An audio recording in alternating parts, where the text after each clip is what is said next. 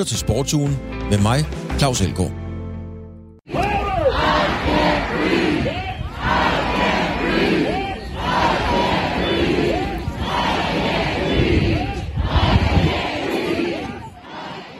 Ja, I Can't Breathe bliver der råbt, og det refererer naturligvis til den 25. maj, hvor George Floyd mistede livet under en anholdelse i den amerikanske delstat Minnesota, efter en politibetjent havde knæet på den sorte amerikaners hals i næsten 9 minutter.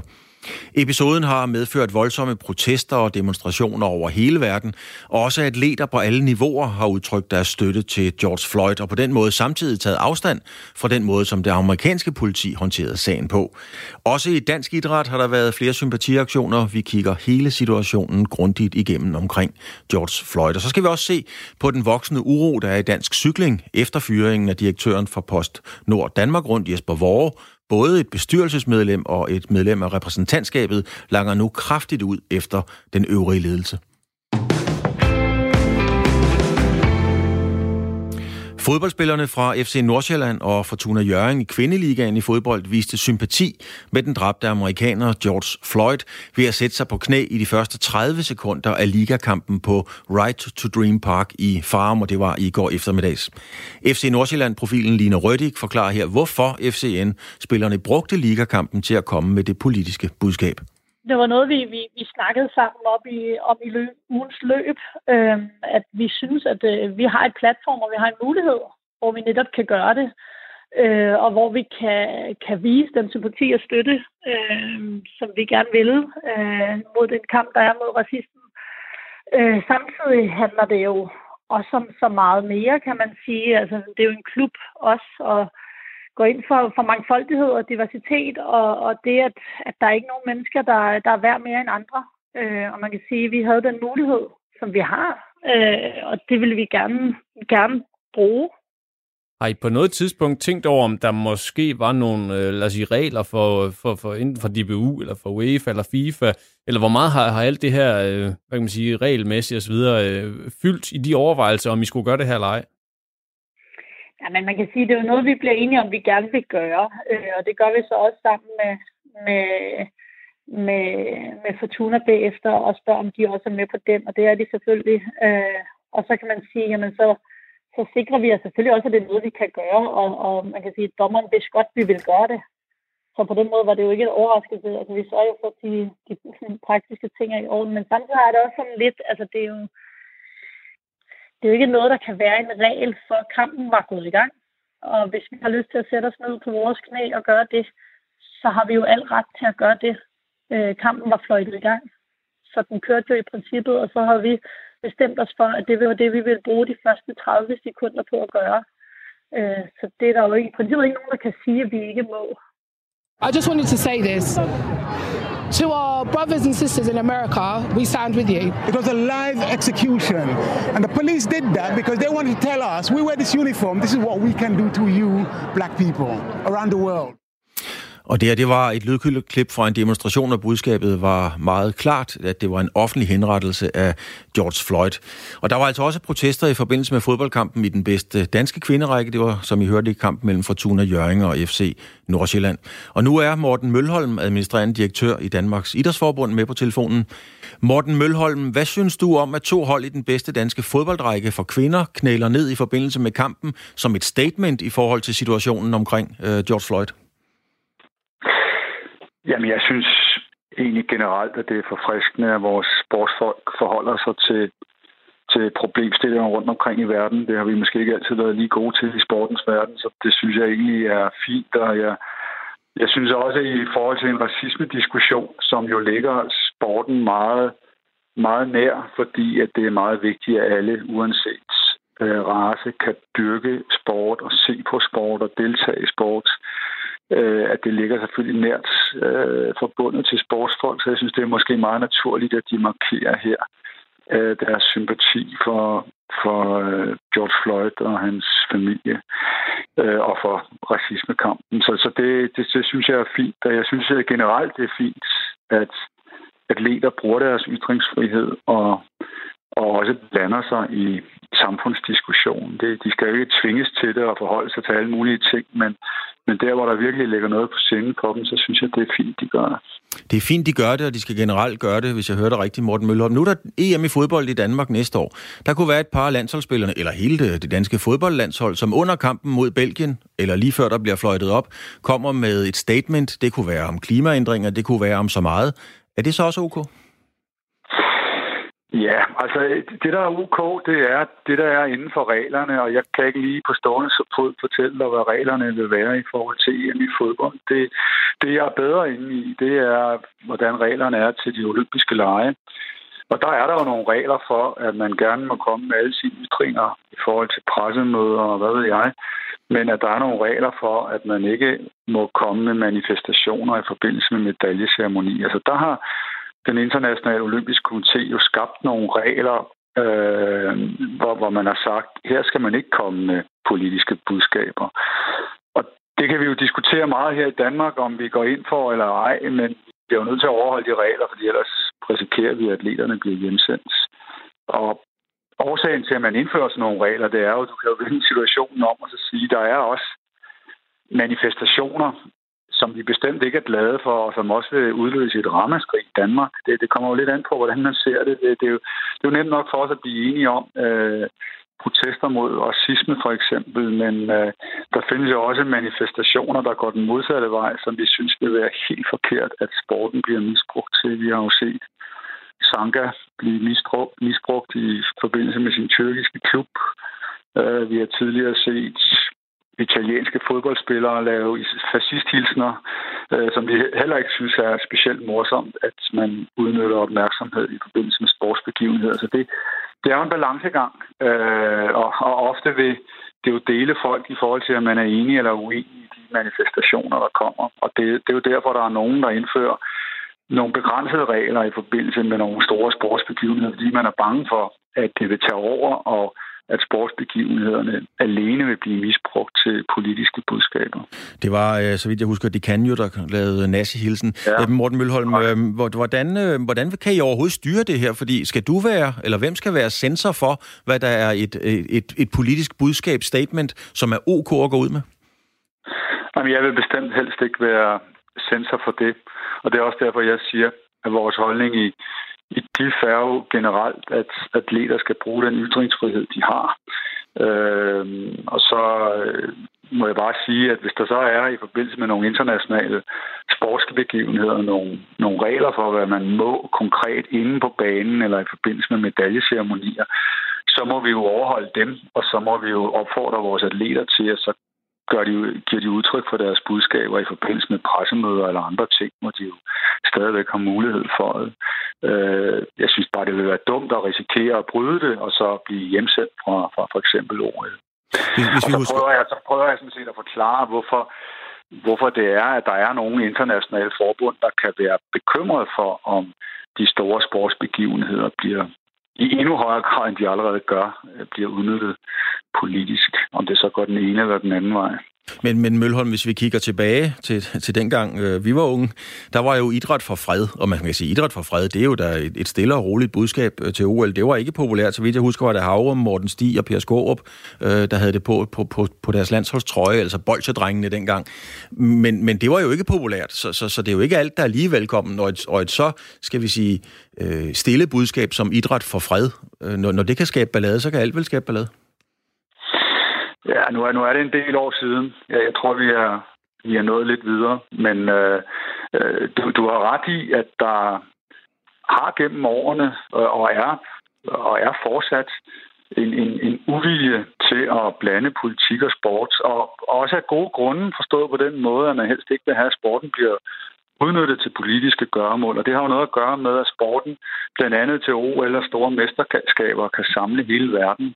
Øh, og det er man ikke i stand til, hvis, man, hvis det bliver for politiseret. Men, men dermed ikke være sagt, at jeg synes, øh, at man skal begrænse atleternes ytringsfrihed. Det synes jeg bestemt ikke, man skal. Øh, og jeg, for at være helt ærlig, jeg synes, det er super forfriskende, at øh, vores atleter forholder sig til deres omverden. Det, det, man kan sige, sportsverden har aldrig været kendt for at forholde sig så meget til sin omverden, som for eksempel øh, musikverden eller øvrige kultursektorer. Det, det synes jeg er forfriskende, fordi det, det skaber noget kant, at vi har nogle atleter, der har nogle holdninger til både det, de selv laver, men også det, der sker rundt omkring i verden. Så jeg, jeg, jeg synes faktisk, det er forfriskende, men jeg siger så også bare samtidig, at der er sikkert der er også nogle regler, vi bliver nødt til at, til at overholde, fordi vi ikke selv udelukkende kan skabe alle reglerne, og øh, det bør vi bare være nødt til at være, være opmærksom på. Øh. Morten Mølholm, administrerende direktør Danmarks Idrætsforbund. Tak fordi du ville være med. Selv tak. Også i amerikansk basketball, øh, NBA, er der skabt massive protester, udtalelser og andre tiltag for at vise støtten til den nu afdøde sorte amerikaner, altså George Floyd. Morten Stig Jensen, du er basketball-ekspert, og så, og så er du også skribent på Forbes. Hvordan har NBA, altså den amerikanske basketliga, reageret på hele den her situation?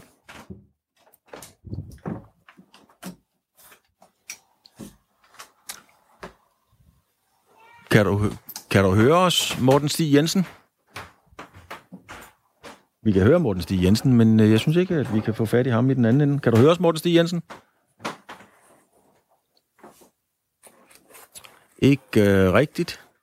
Ikke rigtigt. Og vi prøver lige at få... Vi kan høre, Morten Stig Jensen er der, altså basketball-ekspert, skribent fra Forbes.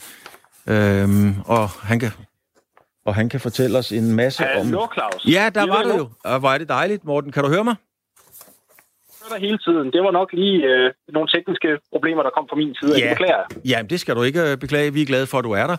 Øhm, Morten, hvordan ser det ud med NBA, National Basket Association, altså den amerikanske basketliga? Hvordan har de reageret på den her situation?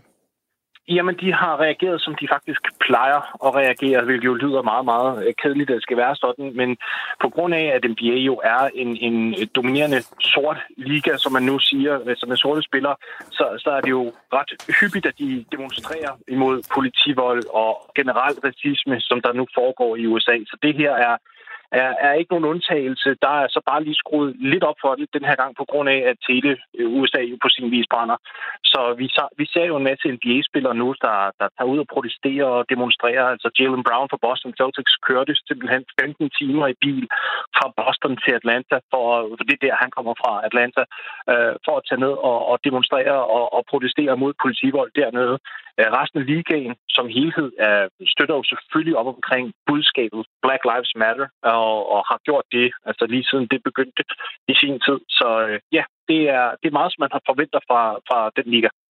Du har selv en øh, hel del sorte kolleger, øh, og en ting er stjernerne. Øh, hvordan har dine kolleger reageret på det her? Ja, men det, det, har været, det har været rigtig hårdt. Øhm, jeg bliver selv helt påvirket af det, er fordi, at, at jeg, jeg, det er sjældent, jeg ser mine kollegaer være så, simpelthen så nede og, og så deprimeret. Øh, det, det er meget, meget hyppigt øh, i vores miljø og vores kultur der, øh, altså sportsjournalistik, at vi hopper på hinandens podcast og bliver interviewet til artikler og det ene og det andet.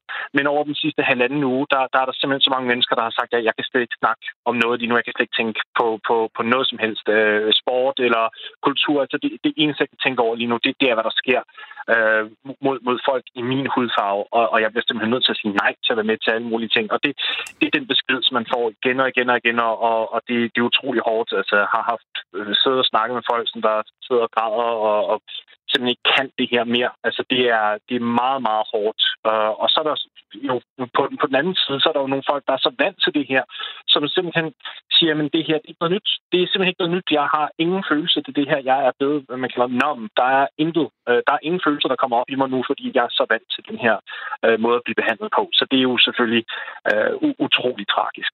Hvordan forholder NBA, altså basketorganisationen, til sammenligning kan man sige, FIFAs præsident Gianni Infantino, han er ude at sige, at hvis man laver øh, den slags demonstrationer i et FIFA-arrangement, altså et fodboldarrangement, så skal man ikke straffes, men belønnes. Hvordan er NBA generelt i forhold til sådan nogle statements? De er meget, meget progressive, og det siger jeg ikke bare fordi, at jeg er, er basketfan. Jeg vil, jeg vil våge den påstand, at NBA nok er den mest progressive liga, som, som der er i hele sportsverdenen, for at være helt ærlig. Øh, de har altid åbnet op for, at deres atleter skal have en stemme.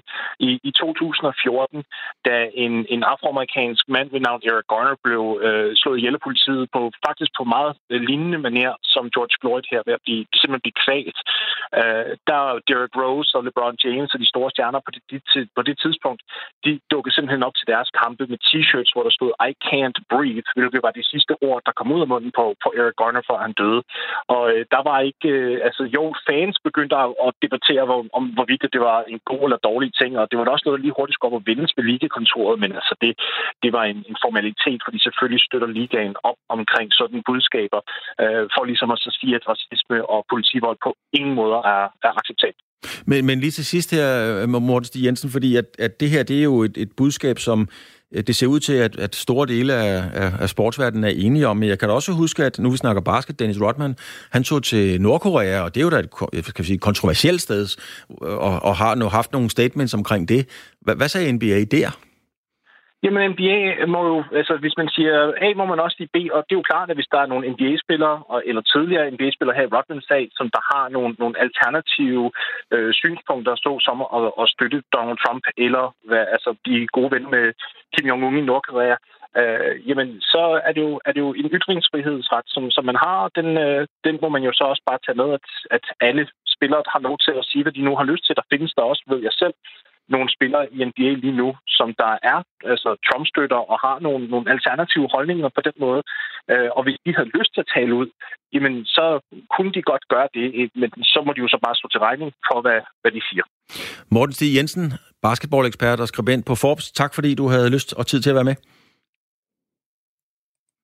I mean, ultimately, it's to bring awareness and make people you know, realize what's really going on in this country. There are a lot of things that are going on that are unjust, people aren't being held accountable for, and that's something that needs to change. That's something that, you know, this country stands for freedom, liberty, justice for all. And it's not happening for all right now. USA står for frihed og retfærdighed for alle, men sådan er det ikke lige i øjeblikket. Sådan lød det i hvert fald fra den amerikanske fodboldspiller Colin Kaepernick tilbage i 2016, da han forklarede, hvorfor han knælede i protest under den amerikanske nationalmelodi, der traditionelt afspilles inden hver eneste kamp i National Football League. Kampen for frihed og retfærdighed har sidenhen kostet Kaepernick flere sæsoner uden kontrakt i fodboldligaen. Ingen hold vil tage den øh, afroamerikanske rebel ind i truppen, og det til trods for, at han har et meget, meget stort talent som quarterback. Magnus Jølnes, du er redaktionschef på NFL-sitet gulklud.dk. Hvad kommer de seneste ugers hændelser og protester til at betyde for amerikansk fodbold? Jamen, de har sådan set allerede øh, betydet en del, kan man sige. Øh, som du siger, så startede Kaepernick den her øh, protest tilbage i 2016, og, øh, og, og især det seneste øh, års tid har det måske været sådan... Øh, hvad skal man sige, forsvundet lidt ud i, øh, i glemslen igen. Øh, og, og, og nu det, der er sket her øh, de seneste par uger, har faktisk betydet, at, øh, at spillerne i stor stil endnu en gang er begyndt at, at protestere, øh, deltage ved, ved de forskellige demonstrationer, og så sent som i forgår sendte en, en ret stor del af nogle af de allerstørste afroamerikanske stjerner i ligaen, de sendte simpelthen en video ud på Twitter, hvor de øh, gik ret kraftigt til, øh, til ligaens øh, hovedkontor og sagde, at nu, nu, må I, nu må I simpelthen komme ind i kampen og, øh, og sige, at I, at I er med os, og at I støtter os. Kan det her betyde et comeback, eller tror du, vi kommer til at se Colin Kaepernick i den kommende øh, sæson i amerikansk fodbold? Nej, nej, det løb, det tror jeg, det er kørt. Øh, altså, han har været øh, ude af ligaen i flere år nu, som, som du selv siger, og øh, så sent som i, så vidt jeg husker, var det i efteråret engang, øh, arrangeret NFL faktisk sådan en privat workout for ham, noget som de ellers aldrig gør for enkelte spillere. Øh, men det gjorde de øh, for Kaepernick her, og det var formentlig for at, og ligesom kunne sige, nu har vi nu har vi givet ham en retfærdig chance for at komme tilbage i ligaen, og så lukker vi den her. Øh, og der var en masse virak omkring den, øh, omkring den prøvetræning. Øh, medierne måtte ikke komme ind, så Colin Kaepernick blev sur og flyttede øh, træningen til et andet sted, hvor medierne havde adgang og sådan noget. Øh, og, og det endte med, at der var nogle hold, der dukkede op, men han fik aldrig rigtig chancen, og nu kan NFL så sige, jamen vi har rent faktisk givet ham en mulighed for at få en officiel prøvetræning. Der var ingen hold, der ville skrive kontrakt med ham, og så, og så er det det. Øhm, og parterne har også indgået et, et, øh, et hemmeligholdt forlig på ja, sikkert mange millioner dollars, som, øh, som vi aldrig kommer til at høre om. Men, men hvordan står NFL tilbage? Er det med en dårlig smag i, i munden, lidt riser i lakken, fordi der Colin Kaepernick øh, gør det her, laver sin aktion i 2016. Nu har det jo så vist sig, at han til sydenlandet har haft fat i noget. Ja, altså jeg tror, øh, der skete noget øh, den gang, hvor, hvor man kan sige, det var en meget stille protest. Der var i starten ikke rigtig nogen egentlig, som, som havde mærke til det, og så kom der flere og flere spillere med. Øh, og på et tidspunkt i, i 2017, der gik Donald Trump så ud og sagde til vælgermødet, at, øh, at ejerne burde simpelthen fyre de her øh, spillere, hvis de satte sig på knæ under nationalmelodien. Øh, og fik det gjort til en, en øh, et spørgsmål om, om man øh, havde respekt for flaget, havde respekt for, for det amerikanske militær og sådan noget. Og det skabte en masse, en masse røre i ligaen, og så gik NFL ligesom ud og sagde, at hvis, øh, hvis man vil deltage ved nationalmelodien, så står man op. Og så, øh, og, så, og så døde diskussionen lidt der i løbet af nogle uger. Øh, og det, det er klart, at det, øh, når man ser tilbage nu, så, så kan man jo godt se, at, at det var måske ikke den rigtige vej at gå, og det var der mange, der sagde allerede på det tidspunkt, at, at man skulle have været mere tolerant og, og lade spillerne have, have den, øh, bruge den platform, de ligesom har, øh, ved at være så store ikoner, øh, til at, at selvfølgelig skal de have lov til at demonstrere mod sådan noget. Øh, men diskussionen kom simpelthen til at handle om noget andet, så derfor bliver man nødt til at lukke ned, om, ned for det. Nu hørte vi før, at øh, NBA, altså basketligaen øh, derovre, de er meget large. De har stor forståelse for alle former for udtalelser. Også noget kontroversielt, som No Rodman, han taler pænt om, øh, om Nordkorea. Er NFL mere sådan konservativt ledet end, end de andre sportsgrene? Ja, jamen det er det. Øh, det, det, det er helt, helt sikkert en konservativ liga.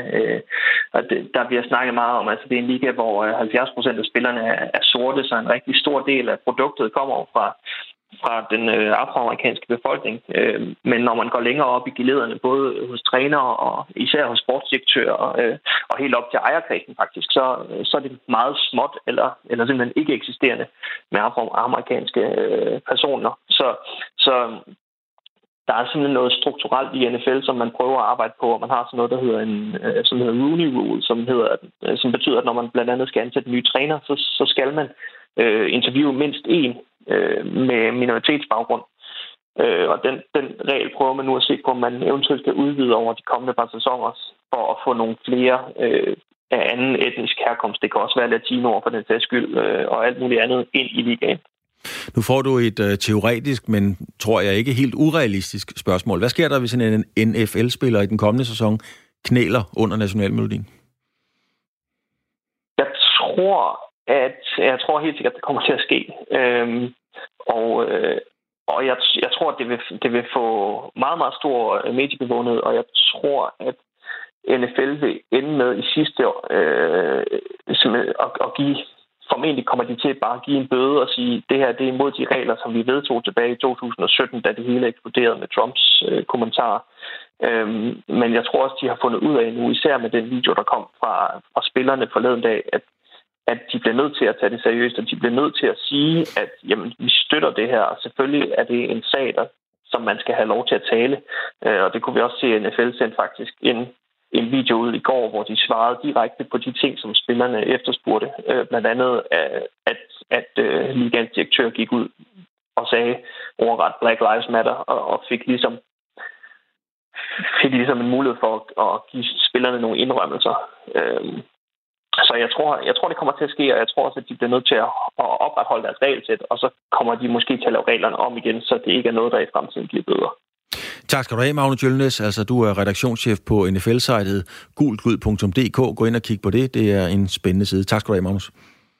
Amerikanske sportsudøvere har en lang historie med at stå op for rettighedskampe og politiske budskaber, og det er jo helt tilbage fra tennisspillere som Wimbledon-mesteren øh, Arthur Ashe, bokseren Muhammad Ali især. Øh, der har sorte amerikanske atleter gået aktivt ind i politiske kampe, hvor de har været bevæbnet med deres sportslige popularitet.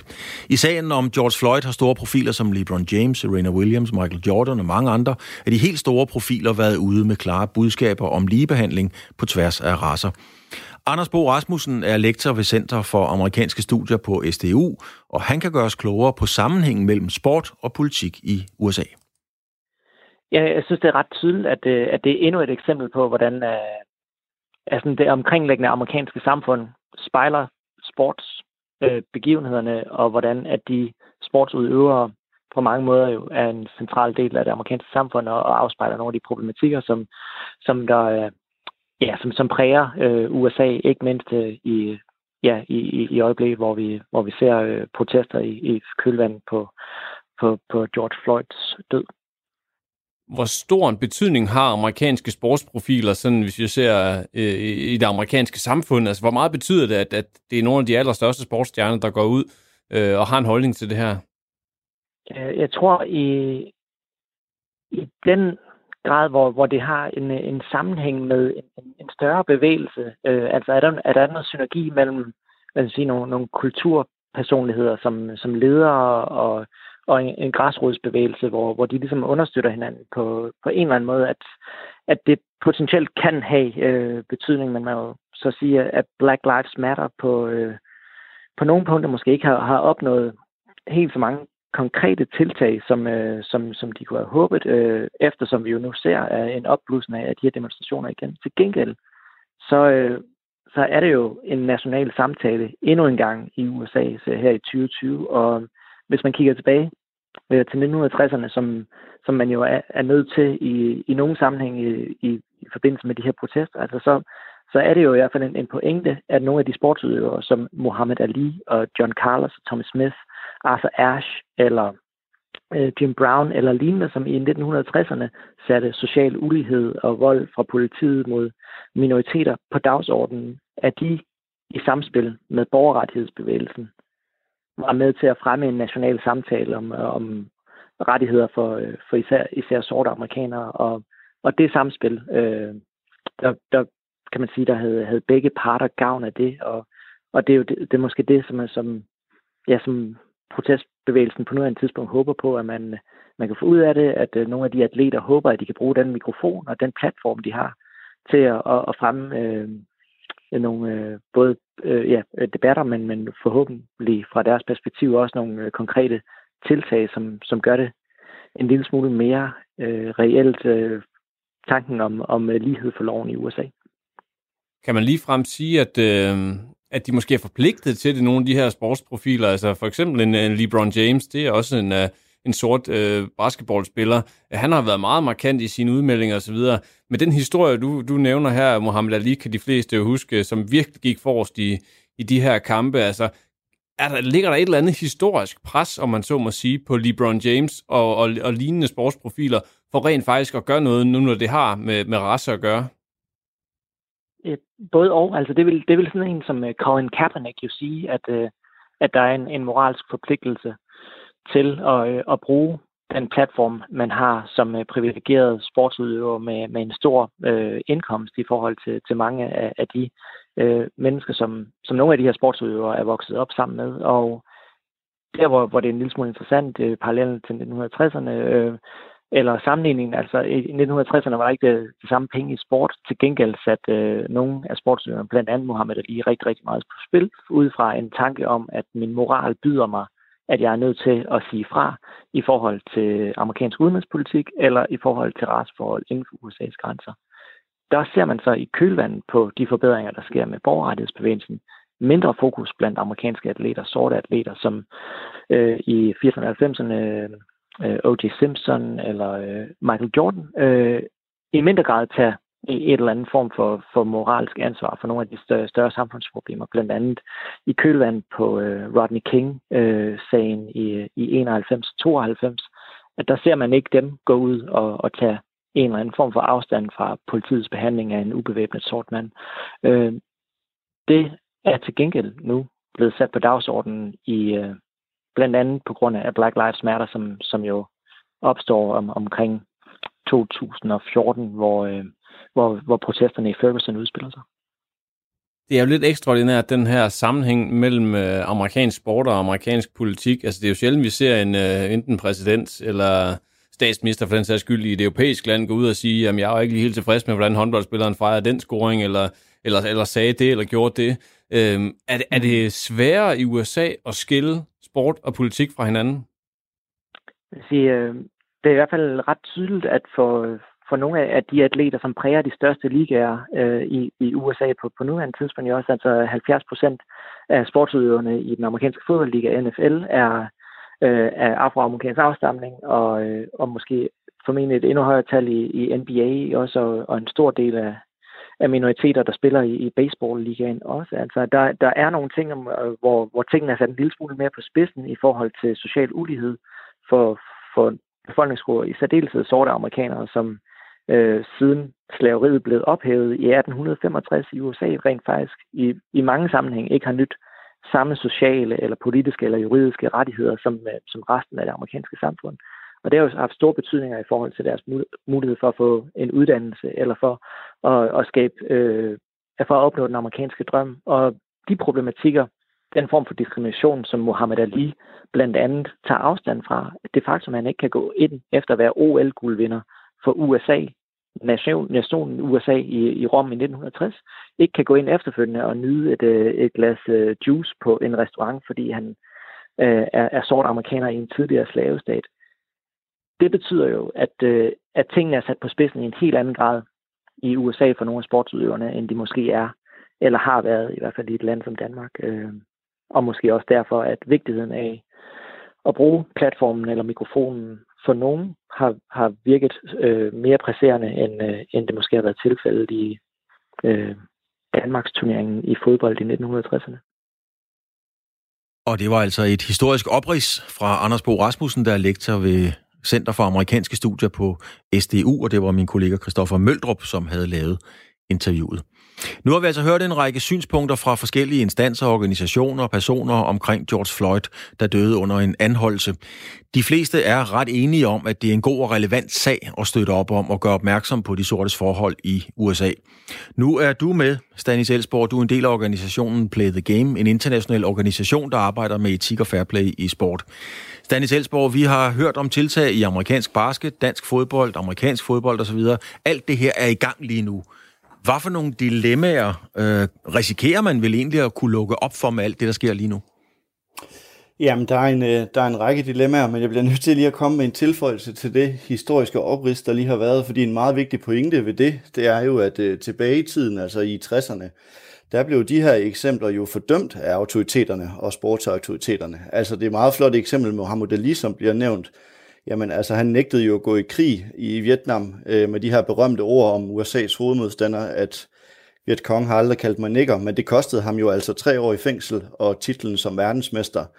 Tommy Smith og John Carlos, som der også bliver nævnt på sejrskammen i Mexico City i 68, som hævede den her sort knyttede næve i, øh, som et symbol på den øh, racepolitik, der var i hjemlandet. Altså, de blev jo også sendt hjem ved de olympiske lege og fik frataget deres øh, medaljer. Øh, så det er bare for at sige, at øh, det vi ser nu i dag, jo hvor at øh, mange af de store sportsorganisationer bakker op om de politiske protester, ja, så blev det altså fordømt tilbage i tiden, og det er en ret vigtig den er distinktion. Ja, den er ret væsentlig. Ja, så Smith og Carlos, de bliver 1 og 3 på 200 meter og laver Black Power-tegn på, på sejrskamlen, og Muhammad Ali, han gik ud og sagde, jeg har ikke noget mellemværende med, med Vietcong. Men nu ser vi alt det her, Stanis. Hvad er det for nogle dilemmaer, vi risikerer at løbe ind i her? Jamen, vi, vi rammer øh, ret mange dilemmaer. Altså, Morten Mølholm er tidligere inde på det i, i programmet jo netop, at de olympiske lege skal finde sted om øh, forhåbentlig ikke så lang tid øh, til sommer næste år. Øhm, og øh, der ved vi jo, at der må ikke finde nogen former for politisk demonstration sted på de olympiske områder. Det påpeger Morten Mølholm jo også, at det står i IOC's regelsæt. Det ene dilemma ved det, det er jo, at, øh, at IOC har knap så travlt med at håndhæve deres egen regelsæt, når det gælder værtsnationerne, som jo gerne må politisere. Øh, og derfor bliver det jo interessant at se, hvordan øh, DIF og Morten Mølholm vil forholde sig til det. Altså et er jo, at man prøver at indskrænke atleternes ytringsfrihed ved de olympiske lege, men man har så ikke så travlt, når det gælder, gælder værtsnationen. Men udover det skal DIF jo da have den credit, at de nu melder ud, at, øh, at de synes, det er klædeligt, at atleter de ytrer sig politisk. Spørgsmålet bliver så bare, om de får samme opbakning, når det finder sted på de, på de olympiske områder. Nu, nu siger du, det, det, du siger, det, det gælder ikke, der er forskellige regler. Hvad, er der et konkret eksempel på, når du siger, når det ikke gælder værtsnationen? Jamen, vi har jo set uh, igennem historien, at hvordan værtsnationen uh, bruger den, blandt andet åbningsceremonien meget, meget politisk. Vi har set det ved, ved OL i Beijing, vi har set det ved vinter-OL i Sochi, hvor man prøver faktisk at omskrive dele af sin, uh, sin historie. Det vil nok blive et længere program, hvis jeg skulle skitsere det hele op, men altså man ændrer sådan set sin historiefortælling uh, både i Beijing og, og ved vinter-OL i Sochi. Man gjorde det sådan set også i London, så demokratierne kan, kan også øh, pynte på historiefortællingen. Og her har man altså jo den bedste platform overhovedet, altså med over flere milliarder seere, hvor værtsnationen for, så får lov til at politisere. Men der har man så øh, jo udgivet de her nye guidelines i forhold til atleterne, at de må så ikke lave nogen politiske demonstrationer på de olympiske områder. Stanis Elsborg, jeg, jeg kan høre, du er passioneret omkring det her, og det ved jeg jo, du er. Men jeg kan ikke høre, om du rent faktisk synes, det er en god idé. Øh, jamen, jeg synes, at øh, det, der er en god idé, det er, at hvis man har et regelsæt, så må det gælde alle. Øh, og jeg vil ikke øh, stå til dommer for, om det er en god idé, der er politiske demonstrationer eller ej, for jeg mener, Morten Mølholm har en pointe, når han siger, at vi også skal passe på, for vi kan åbne op for nogle andre sluser. Altså, vi kan åbne op for politiske ytringer, som vi ikke er så glade for. Og I nævner selv den fascistiske hilsen fra Paolo Ducanio, men vi har også set øh, øh svømmeren øh, Kavits, fra, fra, øh, som jo ved VM i Eindhoven ligesom havde en trøje på, hvor der stod Kosova er serbisk, øh, altså hvor han ligesom jo ikke vil anerkende Kosovos selvstændighed. Så vi skal passe på, Øh, hvis vi åbner op for slusen, så giver jeg sådan set Morten Mølholm ret, så skal vi være forberedt på, at der kan komme politiske ytringer, vi ikke er enige i. Men, øh, men det, jeg er passioneret omkring, det er det olympiske regelsæt. Altså hvis atleter ikke må ytre sig politisk, og øh, DIF bakker lige op om det regelsæt, ja, så mener jeg også bare, at det må gælde værtsnationen. Øhm, noget, der også har været debat og meget ophedet debat om, der ligger jo et VM i fodbold, der venter lige om hjørnet. Det er selvfølgelig ikke olympiske lege, men, men det er i Katar omkring øh, menneskerettigheder. Øhm, er det også velset, vil det blive velset at komme med ytringer omkring øh, den situation? Ja, det er jo et andet passioneret emne, du rammer der, Claus, men altså det, der er jo interessant i den her sammenhæng, det er jo selvfølgelig, at, at det, er jo, øh, det er jo skønt, at FIFA nu melder sig ind i kampen og siger, at, øh, at man må sige nej til racisme og alle former for diskrimination. Det, der jo så bare bliver spændende, det er, om FIFAs præsident Infantino, han er, er lige så hurtig til at bakke op om politiske ytringer, hvis de går imod Katar-styret, altså hvor der skal være VM i 2022. Og det kan jeg have min, øh, desværre bange anelse omkring, at så har vi nok ikke en, øh, en præsident, der står lige så langt fremme for at, at vil bakke de atleter op, der, der melder sig imod Katar-styret. Men det, man i nogle lande synes er, er edelt og smukt at kæmpe imod, det er næsten terrorisme i andre lande. Hvem, er, hvem skal være overdommer og sende sig på det her? Ja, det skal jo så desværre ikke være FIFA, kan vi forstå, fordi de er ude at sige, at at de nationale fodboldforbund, de skal agere ud for det, de kalder sund fornuft, og det øh, synes jeg er problematisk i sig selv, fordi som du er inde på, så sund fornuft i Tyskland, i Danmark, i Norden, det kan vi nok godt blive nogenlunde enige om, men når vi bevæger os lidt længere nedad, så er sund fornuft nok noget andet, og der løber man jo ind i et dilemma om, at så øh, kan FIFA bare stille sig i baggrunden og sige, at det må være op til de nationale forbund, og på den måde så fraskriver FIFA jo, sig jo alt ansvar i forhold til, hvordan man skal sanktionere fodboldspillere, der bruger øh, fodboldbanen politisk. Stanis Elsborg, det her, det har vi garanteret ikke hørt det sidste om. Det kan jeg godt høre på din øh, passion fra Play the Game. Tak fordi, at du havde tid og lyst til at være med. Det var så lidt.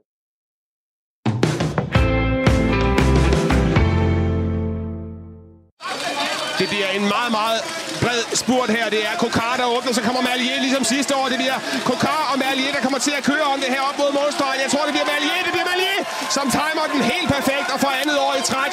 Den belgiske landevejsmester er også mester på Frederiksberg Allé. Sikkert en timing, han har. Sikkert er en timing-situationen i dansk cykling er mildt sagt rodet. Man kan også sige grænsen til det kaotiske. Sportsligt går det faktisk øh, rigtig godt, både på landevej og på bane, men økonomisk og organisatorisk er det svært ved at finde hoved og hale i strategi og handlemåder. Senest er direktøren for PostNord Danmark Rundt, det er Jesper Vore, blevet fyret efter mange år på posten, og det klassiske etabeløb er i øvrigt også blevet aflyst. Jesper Vore refererer til bestyrelsen i Danmarks Cykelunion, det er DCU, men ikke alle medlemmer i bestyrelsen blev orienteret om, at Jesper Vore blev fyret. Jeg talte tidligere i dag med bestyrelsesmedlem i DCU, Bo Belhage, om hele situationen. Der er meget forvirring set udefra i forhold til hele situationen omkring øh, øh dansk cykling og, og Jesper Vore, løbsdirektøren, der blev, der blev fyret. Hvad, hvad er status lige nu? Og status, det, det er jo altid svært, når man er midt i proces. Øh, og øh, vi er nok i en proces lige nu, hvor vi prøver på at evaluere øh, forløbet omkring øh, dels aflysningen af Post Danmark Rundt, og, og dels også øh, den øh, øh, øh snak, der har været om øh, Jesper Vores øh, ansættelse i DSU. Øh, og der har vi da haft nogle møder. Øh, vi har haft et par møder og har nogle flere møder, øh, hvor vi ligesom skal prøve at finde ud af, øh, har, vi, har vi gjort tingene rigtigt eller ej. Det, det, sådan har man jo altid en evaluering, når man har haft et eller andet forløb. Øh, det vil være mærkeligt andet. Nu har jeg selv arbejdet med kommunikation i rigtig mange år, og øh, jeg, det, jeg synes, det er mærkeligt, at øh, Jesper Vore bekræfter, at han er blevet fyret. DSU siger, at der er stadigvæk forhandlinger. Det virker på mig meget mærkeligt. Hvad er op og ned i det? Ja, det er et godt spørgsmål, og det er der, hvor vi så siger, der har vi øh, haft en møderække, hvor vi har prøvet på at finde ud af, hvad der er op og ned i det.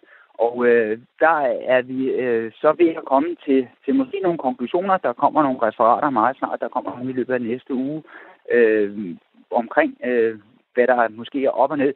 Øh, og så må vi så øh, ligesom øh, tage og lave nogle konklusioner ud fra det. Men Jesper Vore, øh, så vidt jeg er orienteret, refererer til bestyrelsen. Og øh, så vidt jeg kan læse i Ekstrabladet, så er bestyrelsen, altså dig øh, og, og andre, ikke blevet informeret om, at Jesper Vore er blevet fyret. Hvad er op og ned i det? Informationsniveauet har nok ikke været helt så optimalt, som vi godt kunne tænke os det. Øh, der har været øh, forskellige årsager til det måske, øh, men øh, jeg tror ikke, at det, det har i hvert fald været til min personlige fuldstændig forståelse, at øh, Jesper Vore skulle være blevet fyret øh, umiddelbart. Øh, så jeg læser også om det i Ekstrabladet øh, på den måde, som, som du også har gjort. Bare, bare for at få det helt på det rene. Øh, var du ikke informeret, og andre bestyrelsesmedlemmer ikke informeret om, at Jesper Vore var blevet fyret? Hvor vi andre har været øh, informeret, det, det synes jeg er rigtig svært at sige. Det kan jeg jo ikke af gode grunde vide, hvad, hvad de har information eller ej. Men øh, du kan se, der kommer en samlet konklusion fra bestyrelsen, om man synes, at informationsniveauet har været godt nok eller ej. Øh, det vil der komme et referat om i næste uge. Men vidste du det? Jeg vidste det ikke. Så, så er det fordi, om jeg, om jeg er dum eller, eller, eller øh, ikke kan huske, det, det kan man jo altid diskutere, men, men jeg vidste det ikke. Så der er taget en beslutning om at fyre direkt, løbsdirektøren, altså Jesper Vore, hen over hovedet på dig, fordi du vidste det simpelthen ikke? Ja, det har ikke været til min øh, viden i hvert fald. Men da det skete. det vidner jo om øh, en eller anden form for intern splittelse, fordi det er jo stik imod, jeg undskyld udtrykket, al sund fornuft. Og, og med intern splittelse mener du? Jamen altså, så må der jo være en bestyrelsesformand, som har taget en beslutning hen over hovedet på dig som bestyrelsesmedlem. Ja, det, det, det kunne godt se sådan ud. Men, Men det er det, vi er ved at finde ud af. Men hvis det er tilfældet, og det er det jo, fordi Jesper Vore er fyret, han refererer til bestyrelsen, og du har ikke fået noget at vide om det. Kan du så leve i den bestyrelse? Fordi når man, du er citeret, og du er med her, når man går ud på den måde, så er det vel all in. Altså enten skrider I, eller også så gør jeg. Ja, altså der har jeg legnet nogle helt principielle øh, ting op øh, omkring, at der skal jo være overensstemmelse mellem ens øh, holdninger og ens øh, øh, øh, øh, integritet øh, og ens øh, forståelse af, hvordan øh, tingene skal funktionere, øh, for at man skal være med i en bestyrelse, hvor man skal stå som et øh, samlet team. Ikke? Ellers så, så, så opstår der en splittelse i en bestyrelse. Det gør der jo. Og, og det er jo klart, at det må man diskutere sig frem til at snakke om, om har vi den øh, samarbejdsform og, og den øh, øh, samhørighed og, og ensartet forståelse af tingene, at vi kan fungere som et hold. Øh, og det er klart, at, at, at hvis ikke man har det, så må man øh, snakke med sig selv og med sine kolleger om, øh, hvor meget man øh, skal ophøre med samarbejde. Det er da klart. Så det er mere, det er mere processen, altså du, øh, du, øh, det er mere processen, du er, øh, hvad skal man sige, ja, bekymret for? Det er rigtig meget processen. Det er, det er, det, det er måden, at, at tingene fungerer på og bliver gjort på, der, der skal være i orden. Ikke? Øh, det, det, er, det, det, det, er, det er rigtig vigtigt for mig her. Det er, at man gør tingene ordentligt og korrekt, når man gør tingene. Lige meget, om man er tilfreds eller utilfreds med, med folk eller ikke med folk, så skal man gøre tingene ordentligt og korrekt. Det var altså øh, bestyrelsesmedlem øh, Bo Belhage her omkring øh, hele situationen. Og inden at vi tager det næste interview, som kommer med Ole Egeblad, skal jeg også lige sige velkommen til dig, Martin Elbjerg Petersen, direktør i Danmarks Cykelunion. Øhm, hvad er din reaktion på, at der sidder et bestyrelsesmedlem her og føler, at han ikke bliver orienteret om noget som helst? Ja, altså det vil jeg egentlig ikke kommentere så meget på, udover jeg har lige lyttet med på, hvad jeg talte om. Jeg vil bare sådan faktuelt sige, at at øh, der er en konsulentaftale med Jesper Vore, og den er, fremgår helt tydeligt, at han refererer til, øh, til direktøren, altså mig, og til bestyrelsesformanden. Øh, og så, øh, så diskuterer jeg, om vi han er fyret eller ej, men det, det vi egentlig reelt snakker med, det er, om vi skal forlænge den her konsulentaftale, vi har, øh, eller ej, fordi den, den udløber. Øh, og så er det diskussion om, hvornår, hvornår udløbet er. Øh, men, men udover det, så, øh, så jeg vil ikke helst ikke kommentere så meget mere på den sag. Men Martin Elbjerg Petersen, det, det er jo dig, der sidder og bestyrer butikken til daglig, kan man sige. Hvordan er det at, i, det her, i, i den her tone, i den her atmosfære, hvordan påvirker det din arbejdsdag? Om det påvirker... Øh det påvirker min arbejdsdag en, en smule, fordi øh, det er klart, at, at når der skal holdes flere møder, så bruger jeg da tid på det. Men, men udover det, øh, så forsøger jeg at holde øh, fokus på at, at, at køre forretningen derudad. Vi har masser af andre udfordringer omkring øh, corona, virus, som alle andre hørt også har. Det er det, jeg har min, min fokus på. Øh, de andre ting, øh, dem prøver jeg at, at, at holde så langt fra kroppen som muligt. Men nu siger du, at, øh, at øh, Jesper Vore, øh, der ligger et notat om, han refererer til dig. Der er så bestyrelsesmedlemmer, der mener, at han refererer til dem. Så det er I jo da i hvert fald ikke enige. Og, og, og for at I kan fremstå som en, en enhed udad til, så skal I vel også lige finde ud af indad til, hvad der er op og ned. Nej, jamen, jeg, ved, jeg hørte, det var dig, der sagde, at han, at han refererer til bestyrelsen. Og jeg siger bare, at der er en kontrakt, hvor der står, at han refererer til, til mig og til, til bestyrelsesformanden. Så, så den, den er simpelthen ikke så meget længere end det. Og det er altså øh, hæng på, fordi at øh, vi skal lige høre et, øh, et interview mere øh, med Ole Eblad. Der er nemlig også en øh, skarp kritik af ledelsen i dansk cykling fra repræsentantskabet. Ole Eblad sidder i repræsentantskabet, der er cyklingens øverste organ, hedder det, og Ole Eblad er ikke tilfreds med måden, tingene foregår på i Danmarks Cykelunions ledelse. Det er jo relativt simpelt. Der er jo øh, stort set ingen kommunikation. Der er information. Det vil sige, når når diverse beslutninger øh, er taget, så kommer der information ud, og så kan vi som repræsentantskabsmedlemmer eller bestyrelsesmedlemmer i distrikterne, så kan vi øh, læse om det i pressen, eller også har vi måske fået en mail øh, to sekunder før vi kan læse om det i, i pressen eller på et socialt medie.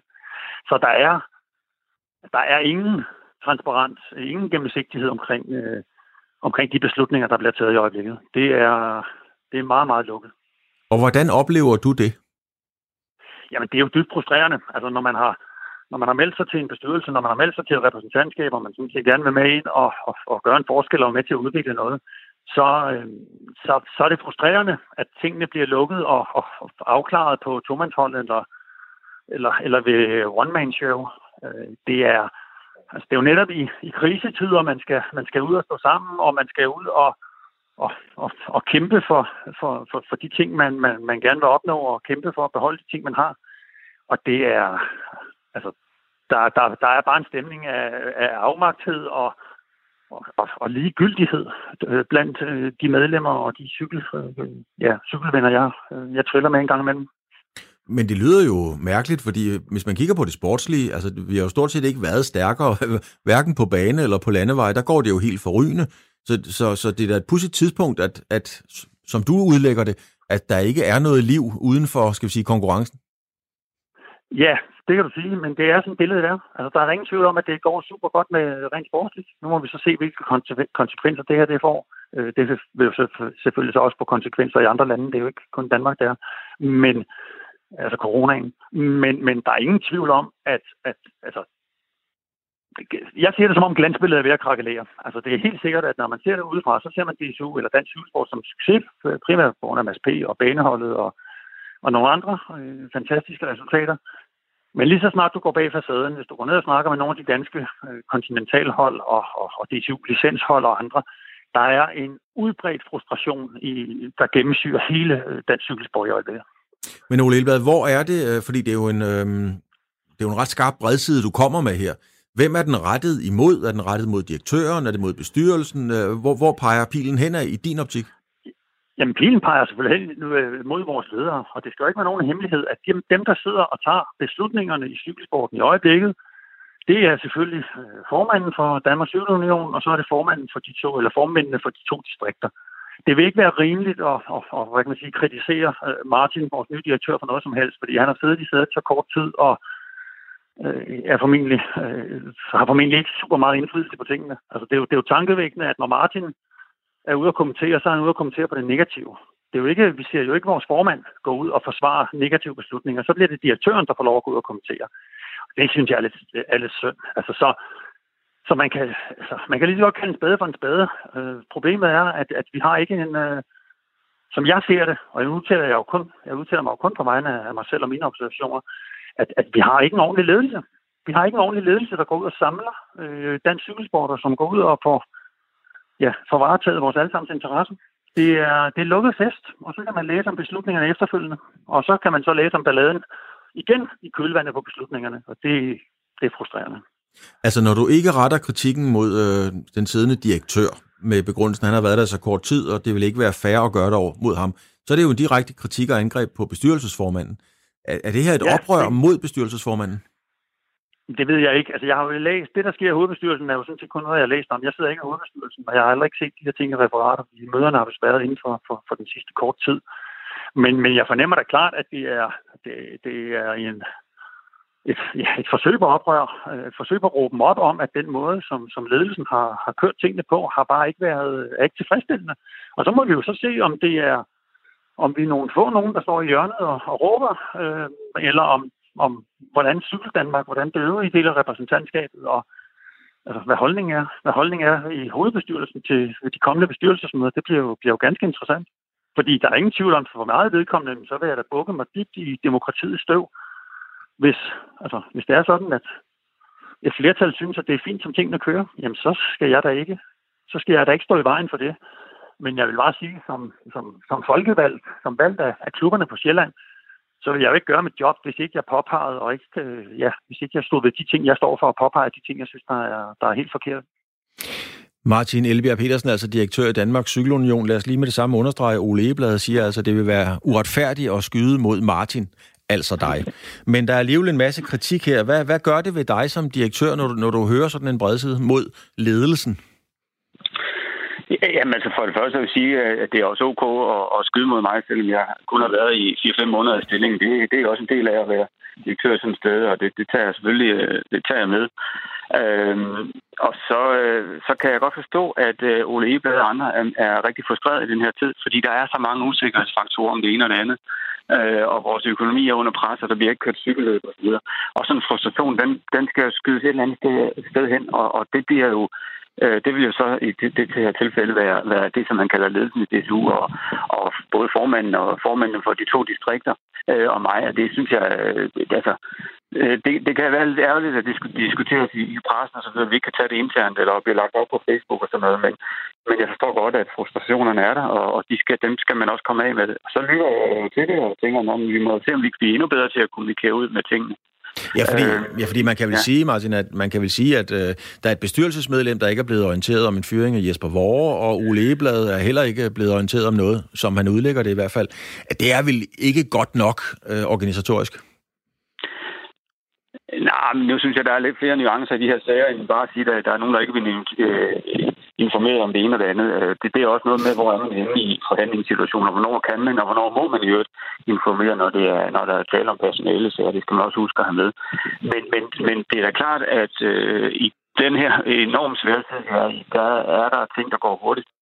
Øh, og vi er nødt til at træffe nogle hurtige beslutninger. Det øh, har vi jo også fået lidt skilt ud for, at vi ikke har været hurtige nok til det. Det er vi så begyndt at gøre. Nu får vi så lidt skilt ud for, at nu går det for hurtigt, og der er ikke alle er involveret det er demokrati, vi er i, men der er også nogen, der er valgt til at træffe de øh, beslutninger, og det, det er sådan set dem, der, og jeg, er, jeg er så ansat til at, at være med sammen med dem, der er valgt til det, og det, det er sådan set den, den måde, det foregår på. Jeg synes egentlig, de fylder de, de øh, demokratiske spilleregler øh, på bedste vis, og så lytter vi selvfølgelig til, hvis vi skulle være bedre til at informere om det ene og det andet.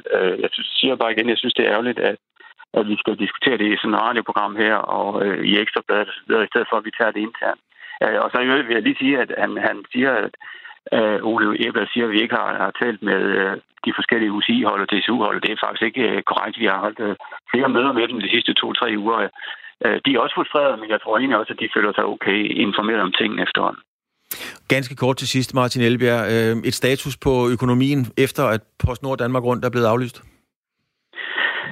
Altså det er faktisk svært at komme med en præcis dato på, fordi øh, vi nu lige nu også kigger ind i, vi håber på, at vi regner med sæsonen går i gang her 1. september, og vi kører en måned ekstra. Øh, og, og når det sker, så begynder vi også at, at få nogle, nogle penge i kassen, øh, og derfor håber jeg på, at den kommer til at se noget bedre ud, end, end jeg troede for, for, for bare en, en måned siden. Det er klart, at, at øh, aflysningen af PostNord Danmark rundt betyder noget for os. Øh, en hel del faktisk, at de, øh, vi har, har kalkuleret med et overskud på over en million.